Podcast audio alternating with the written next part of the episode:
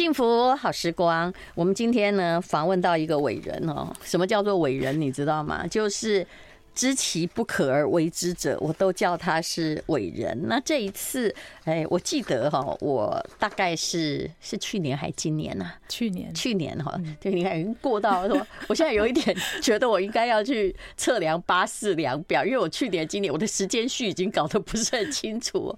就是我去领那个金石堂的风云人物奖的时候，那有一个人也领了这个奖，他就是联经出版的陈之宇总经理哦。那么。真的很了不起哦，在很多行业是新兴行业。假设你现在做 AI 啊，或者是做电商，可是他在出版业啊，他都可以把一家这个。公司哈，就是说他所有的人的产业减半，他还可以破十年新高，而他用的方法也不是说去出一些呃炒，就是炒热什么畅销书，也不是，他似乎做了某些结构和行销的改变，还有思考。好，陈之宇你好，淡如姐好，大家好。他刚刚给我看一张照片，说那个几十年前我曾经组。吃过一个主菜节目，有没有？对，哇，有那时候是少女哎、欸，你依然是，哎呦，我的妈喂，令人敬佩。好，那么来说一说哈，你在联经出版到底做了什么？其实出版界啊，就是嗯。应该怎么说呢？他你说他是寒冬，我觉得不只是寒冬，寒冬还会有春天。可是这么些年来，我们很知道这个叫做平台转移，也就是阅读的人口也许没有减少，但是是从书籍转掉了。纸本的出版业非常困难，这根本是寒武纪，可能不是寒冬哦。我想，呃，谢谢淡如姐，因为因为其实淡如姐呃非常了解整个出版行业的变化，我很爱她，但是没办法，我知道，对，所以她的行业的辛苦，我想大家都是完全可以了解的。对，但是我在联经这些年来，我觉得是很幸运，因为本身联经的资源也还是很丰富，嗯，然后它累积的品牌跟读者的基础还是很雄厚的，所以我多了这个转型的这个动力。就像刚刚淡如姐提到，其实我们呃第一次我在上淡如姐节目是很多年前，那时候有二十几岁，二十几岁，二十出头，我那时候在三十出头了，依然年轻。我那时候是小记者的时候，嗯，所以我其实是呃从记者，后来我又做了电子书，呃，做了十多年的电子书，再去做纸本出版。在哪里做电子书？在也在联合报系，在 UDN 做电子书。嗯所以我我一直在同一个集团里工作。但是我到联经出版这六年来，其实我其实也也等于是在出版，可以说在当下是比较。挑战，然后特别挑战的时候，呃，加入联经，就可以深刻的感觉到他在整个呃这个呃因应这时代的变化上，其实出版所面临的这种辛苦是完全可以感受到的。嗯，不过我前面做电子书的时候也很挑战。嗯，那个基本上根本比现在惨更多。我知道电子书的战场上哈死了很多英雄，对不对？其实还是 IT 科技的进步，是它会让某一种当时就是说哇好酷的技术，后来变成说哎整个又被转换掉了。对对，所以电子书现在其实坦白讲，有以前我们这样做过的人这样来看现在的电子书，其实它已经很厉害了。嗯，如果畅销书一本如果是上万本的。这个销量，嗯，纸本有上万本，电子书大概破千本，应该也不成问题。就但是就是十分之一左右，差不多，差不多。对，所以但是问题其实都不在说纸本书不是被电子书取代的呀，是的，是其实是被时代取代的。所以就是说，知识行业其实它都遇到一个很大的一个竞争。包括线上课、Podcast、YouTube 等等，太多了。其实就声音本身也是一个替代品，对对不对？对，嗯。所以，我们获取知识的来源变得更多。有可能一天你读的文字量比以前大很多，可是你看的是 Line 跟 FB，对，或者是看 YouTube。所以，其实你这种情况之下，它。对纸书的需求，它的情况其实有改变。嗯，对，所以不要怪大家不阅读，我也觉得不是这个状况。其实大家还是很热切的在吸收知识。可是线上课程、Podcast 的很多还是免费的啊，YouTube 啊，其实你都可以吸收到知识。对啊，也并不是说只有书上的系统才是一个系统化的知识。对对，怎么整合靠你个人。嗯，所以我其实也觉得是呃。事在人为啊，就是我们怎么去定义这个行业，我们可以随时的提醒我们自己。到底我们是一群什么样的人？我们在做什么？嗯啊，这种加入联经之后，其实我们整个团队也做了蛮多的调整啊，包括我们整整个呃团队组织啊，以及这个团队的成员等等的。我一直在想着说，我们既然聚合了一群对内容有有兴趣、有热情、有才华的人，是，其实我们应该要想办法聚合我们自己的力量。再重新去定义我们的行业到底还可以做些什么变化？是，所以我们做了很多像群众集资的方式去来推动书籍。我们有可能终端还是在推出纸本的书籍，是，可是我们可以用新的行销方式让它变得有趣。其实这个就是我很欣赏的地方。也就是说哦，很多创新不只是使产品的创新，那个比较困难，对对不对？因为你说就算是热门书啊什么啊，也就是那几本嘛。是，可是。哎，像募资就是一种很有趣，而且我们在商言商好了，无论如何你也还是要负责业绩，你挂的是总经理哦，是，可不只是总编辑，是，所以怎么样在别人营收减半的时候，哎，他的整个联经出版社的收入还可以破十年新高。我我觉得这是很幸运，还是我们的团队同事大家一起往前跑啊！这个过程其实花了很多年，不断的去做。呃，首先我们其实是先去看我们自己，我们这一群团队，还有我们原本品牌的优势，我们到底还可以做什么样的内容？嗯，然后如果做了这个内容，它的通路及行销方法可不可以因应这些去做改变？这里面有个关键的是人的部分，嗯，也就是转型呢，如果不谈人事跟组织是转不了的。所以他必须某种程度的还是要呃，包括我的呃上级是我的呃林林仔爵发行人，他充分授权我，让我呃很大胆的去做很多事情。好，这个这其实对我有很大的帮助。I like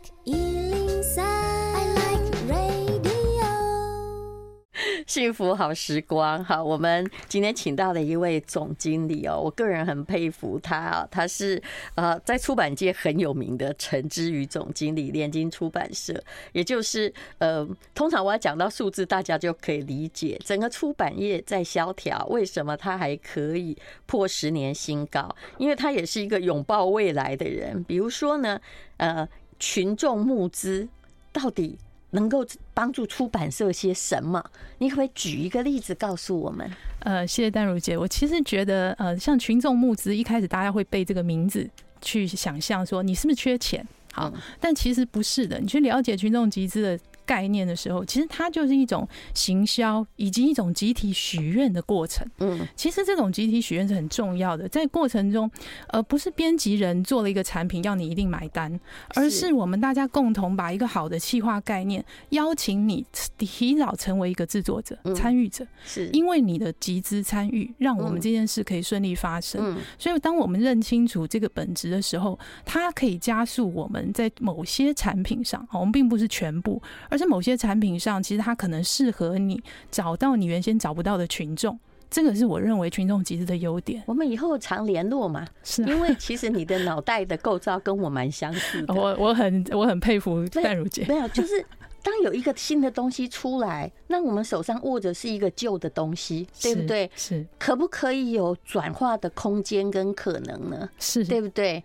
我们不要抱残守缺到死吧。像淡如姐，你非常拥抱新科技，以及与你合作的对象常常在变化。嗯，这个过程就是很好的事情，因为你其实是跟着他们一起，大家一起又重新有一个新的开发，一个新的市场跟领域。这过程中，对方一定会给你一些 feedback，是过去你没想过的。所以我其实我不太迷信特定的东西，我会觉得你如果群众在哪里，我们愿意多了解，愿意拥拥抱他，我们会从那边得到新的回馈。他一定会协助我们改变我们现在对现在产品的看法。其实有些人是我应该说是太有态度，还是太有尊严？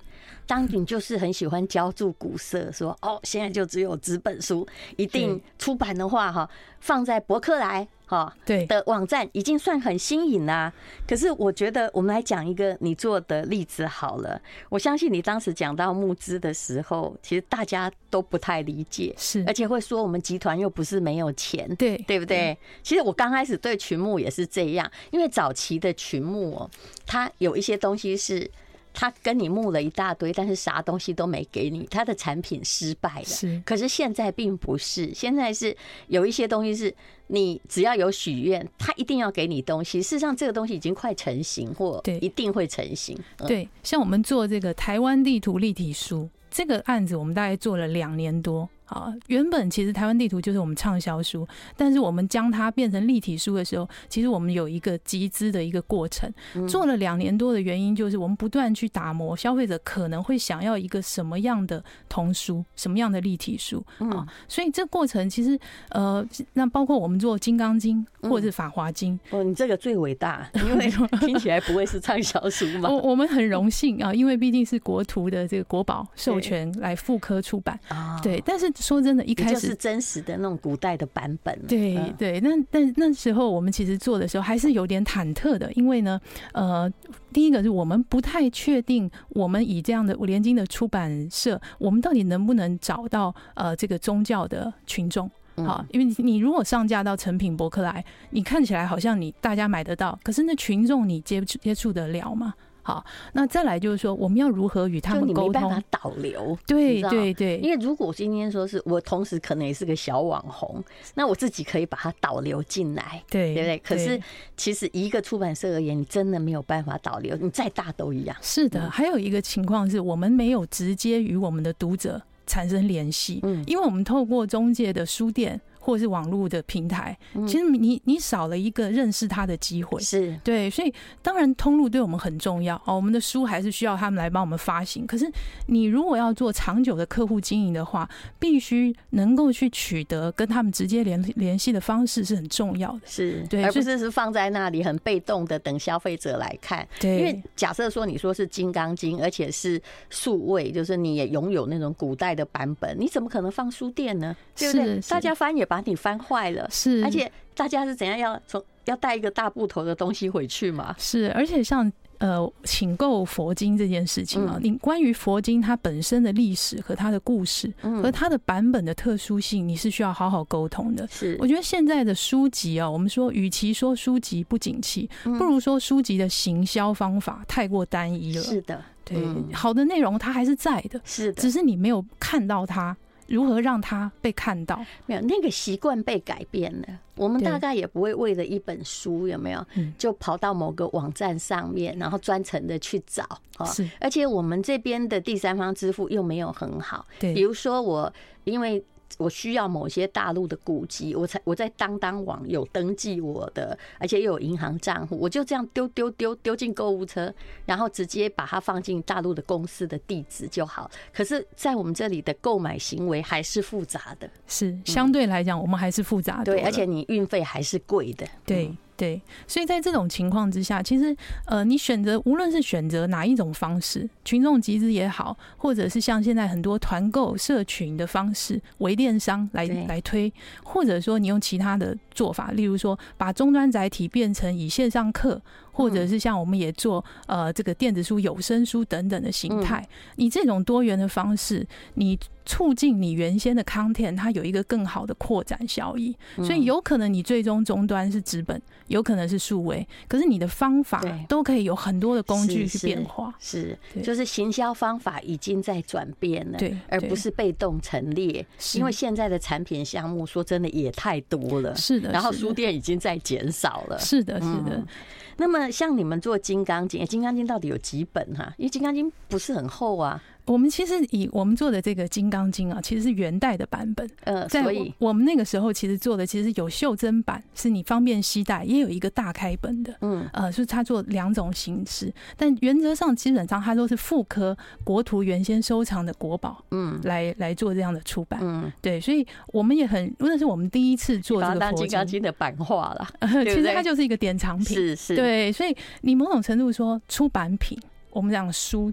这样的形态，其实它有很多的意涵。现在有些人他是专门以典藏为目的，去收集所谓的非常珍贵的，是啊，或者作家的签名书等等。对啊，不然他就读注印的就好了。是，对，所以其实同样的内容，可是它因为装帧或者是特殊载体的转变，它其实可以有不同的意涵跟价值。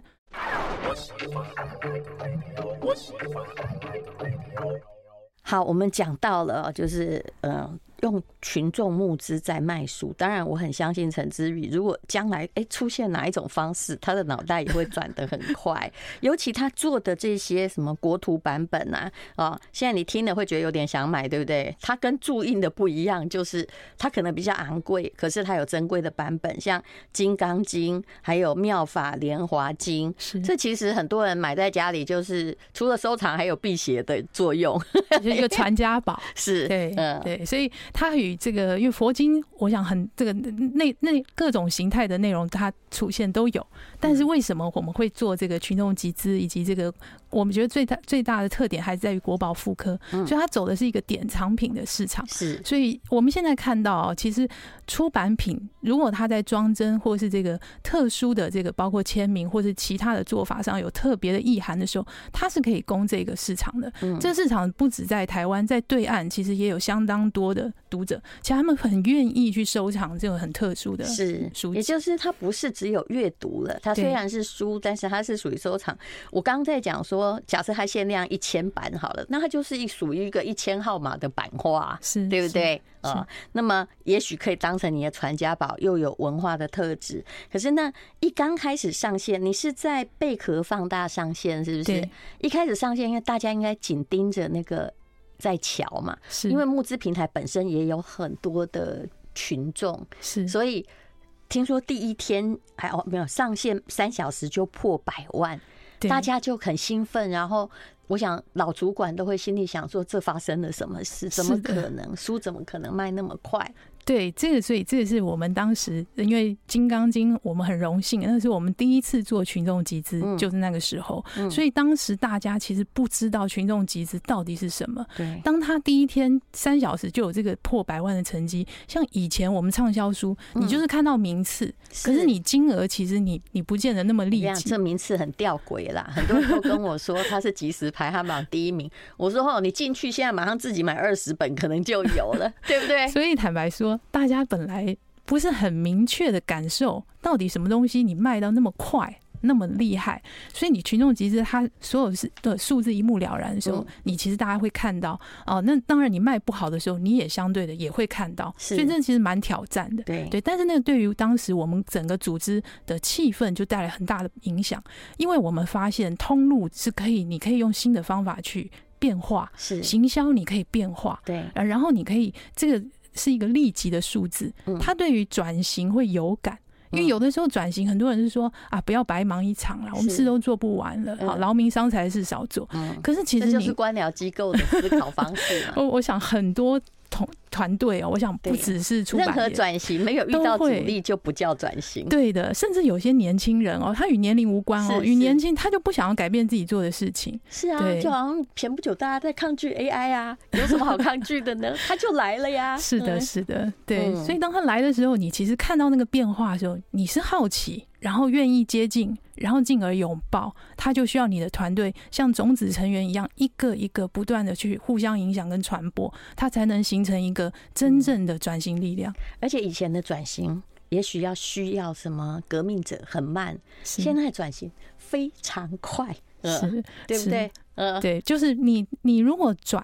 能够往好的方向，它会很快。嗯，但是如果你的方向不对，或是有负这个后坐力产生的时候，它也来得很快。是，就是你你要很快的去应变，就好像一颗又一颗的球就从那个投手板哈，对，就一直扔过来。是的，不管你接的好球坏球，反正你就非接不可。是的，是的。那么后来就是呃，就是妙法莲华经，对不对？对。还有台湾地图，台湾地图是指那个。童书给小孩看的这个东西，这个我们也破了群众集资童书类的最高金额，差不多是多少？破了千万，是是。所以当时其实很多呃童书界的人士，大家也在讨论，就是何以这样子的一个立体书的案子可以有这么好的成绩？这个立体书是总共几本？呃，我们做了一本立体书，然后加上对，然后加上有声书，好，还有它的这个呃一个卡牌游戏这样的一个组合，好，大概呃它的这个价格在一千出头，好，那最终是卖到破千破千万，那就是有一万个人加入嘛？呃，总共七千多位哦，七千七千多位。那很多位他们其实买了好几套，然后很多是发挥团购以及这个社群大家传播的一个力量。嗯，对。那我觉得我们在这里面看到几个，包括当时在疫情期间，很多家长因为没办法带小朋友出门，所以他觉得哎，有一个这样的立体书。又可以说听故事啊，或者是给小孩子看，那会觉得是很不错的。其实疫情是一个，现在回想起来是一个很好的时间。当时我也开始推，比如说理财的线上课程，跟陈崇明是那个时候是最受欢迎的，是因为大家觉得说，拜托你跟我讲讲话，对我吸收一些知识也好。他没有办法出去买东西啊，或买书啊，对，但他很希望说。来吧，给我一些知识，就那样的感觉，而且用新鲜的方法给我。对对对，所以呃，加上我们原本台湾地图陈又凌的画作就是很漂亮的、好看的，所以大家很多家长一看就觉得哇，很喜欢啊。嗯，那整个行销策略也是主攻家长的，嗯，所以我觉得它整个带动的这个气势也是很好。哎，那你这个在群众募资之后是多久大家可以收到产品？因为群众募资有时候是那个东西快做好，有的是已经做好。有的是根本还在研发阶段，对，像台湾地图立体书情况就非常特别，因为这一套书我们当时想，这个群众集资大概一千五百套卖掉就好了，就就不错了。我们完全没有想到，它可能它在两天之内就破两千套，是，所以它每一本都手工打造的时候，其实它的印刷就成为一个问题。哦，当时我们根本还没有印好，都没有印好，第一批印好了没？也没有，也没有，但本来是有打算就。比如说一个月内我全部可以印好一千五百套，没想到搞到了七千多人的时候，你可能就是交货期要延长。不过这个在群众募资比较没关系，在电商我跟你讲，四十八小时要到。是的，是的，我们那时候预估大概三到四个月之内要出货完成。那你们也真的已经算很慢了。哦，我们真的对，所以那时候哇，因为这个量又爆单，所以就不断的跟厂商协调哦，我们最终在半年之内把它全部出完。哦，对，不然可是中间一定也有人来催你，对不对？不断的有，对，所以这很大家都是挺心急，会觉得你还欠我东西。是的，是的。因为我有研究过这大陆的电商啊，他说不管你怎样，东西有多好，答案哈，第一个赞美永远就是那个要物流快。对，只要不快，你一定被骂。是的，我们那时候有专门的客服，然后我自己还跑去印刷厂拜托老板，我说我拜托你，我说我有七千个妈妈可能会追杀我。对呀，你不能等那个疫情结束再给他。是的，是的，然后而且你东西还是要好，因为你是手工，你。I like 幸福好时光，好，我们今天请到联经出版的陈之瑜总经理，他是这呃，就是他去年拿到了这个风云人物，果然是风云人物，因为他用新的观念来看出版这件事情。那么，请问一下啊，那你的你其实还有就是说，你你的产品思维跟一般的传统出版社不一样，比如说你还跟台湾森永去合作牛奶糖啊。对不对？不只是书哦，是，嗯，就我当我们的转型转到。牛奶糖的时候，我所有的业内的人都发现我们是玩真的，因为大家知道我们喜欢做新的事情，可是他从来没想过出版如何与牛奶糖结合。对，那这个结合呢？这个事情就是因为我们联合文学杂志团队啊，因为他们也是我们联经的这个这个团队啊，是他们其实本身就很有创意，他们在杂志的策划力上一直以来都是在呃引领某种这个时尚或者说一个年轻的氛围。我觉得他们让文学与生活结合变得。相当不一样，但是我觉得他们在做这个产品，一开始我们自己做阅历，自己做阅历的时候，我觉得有虽然我们不错，有很好的一个也是募资，有很好的结果，可是我觉得你不可能所有东西都认为自己是专业的，你其实要跟别的人去合作。然后加持别人的产品，而且你刚刚讲的阅历，之前也有人跟我提到，我说一年只需要一本阅历，好，那怎么大家都在做阅历？对啊，对，我我其实别人做过的事情我都不喜欢，对不对？就怎么大家只能做笔记本或阅历啊？是是不是？而且一本还卖挺贵的。是的，所以像我们现在看到阅历的市场，我们反而就不觉得不一定要再去做阅历的事情。但那个时候我们就在想，我们还可以做些什么，让联合文学的创创意可以加持到其他的行业里面去产生新的火花。那时候我们就主动接洽台湾生勇，因为我们在看到其实有些国家就有类似的，他们做文学巧克力啊，所以我们那时候想，台湾有没有任何的食品厂有可能做这种联名结合？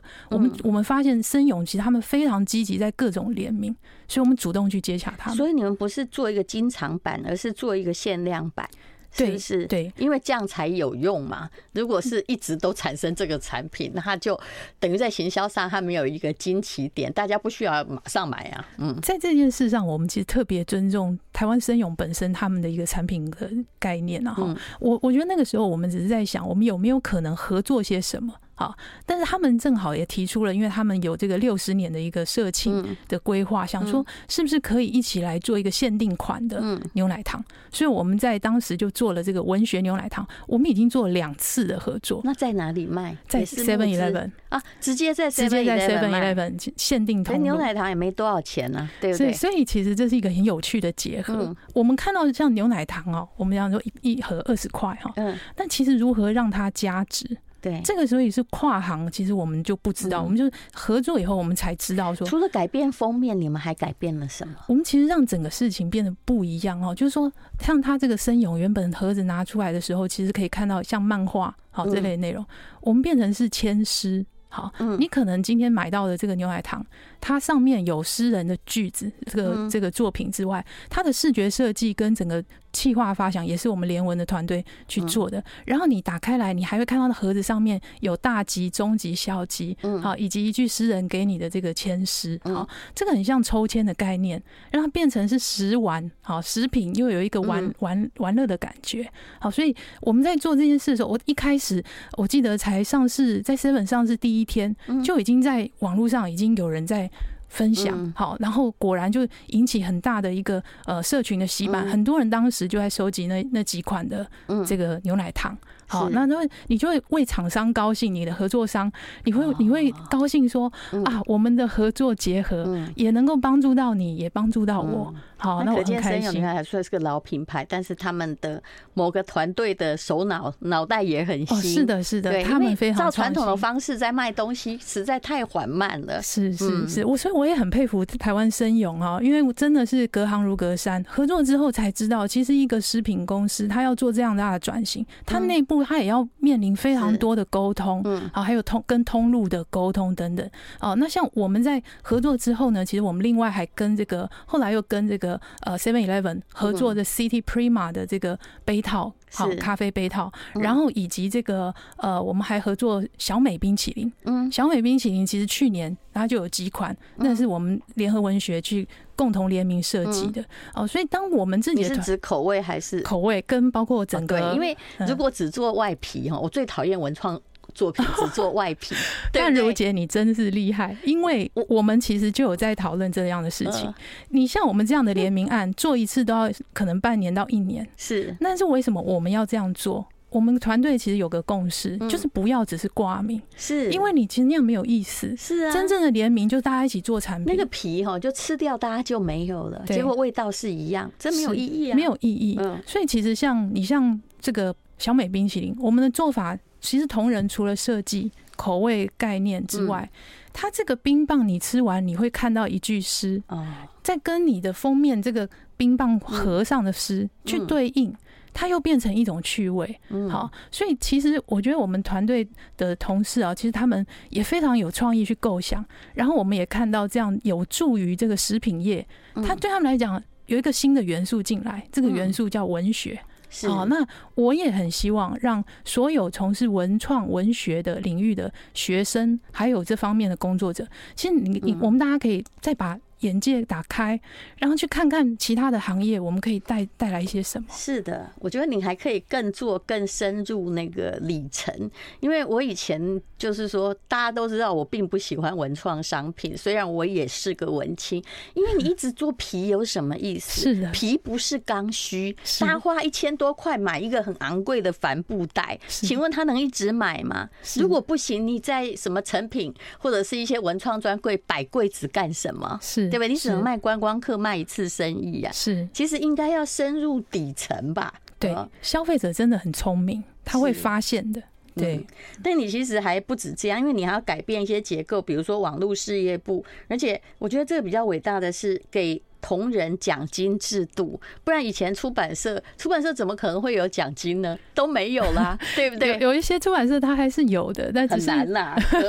就是有时候是呃，我相信很多出版社啊，其实他大家也在想，我们到底怎么激励同事啊？是好，所以我其实奖金制度反而是我刚去联经的大概。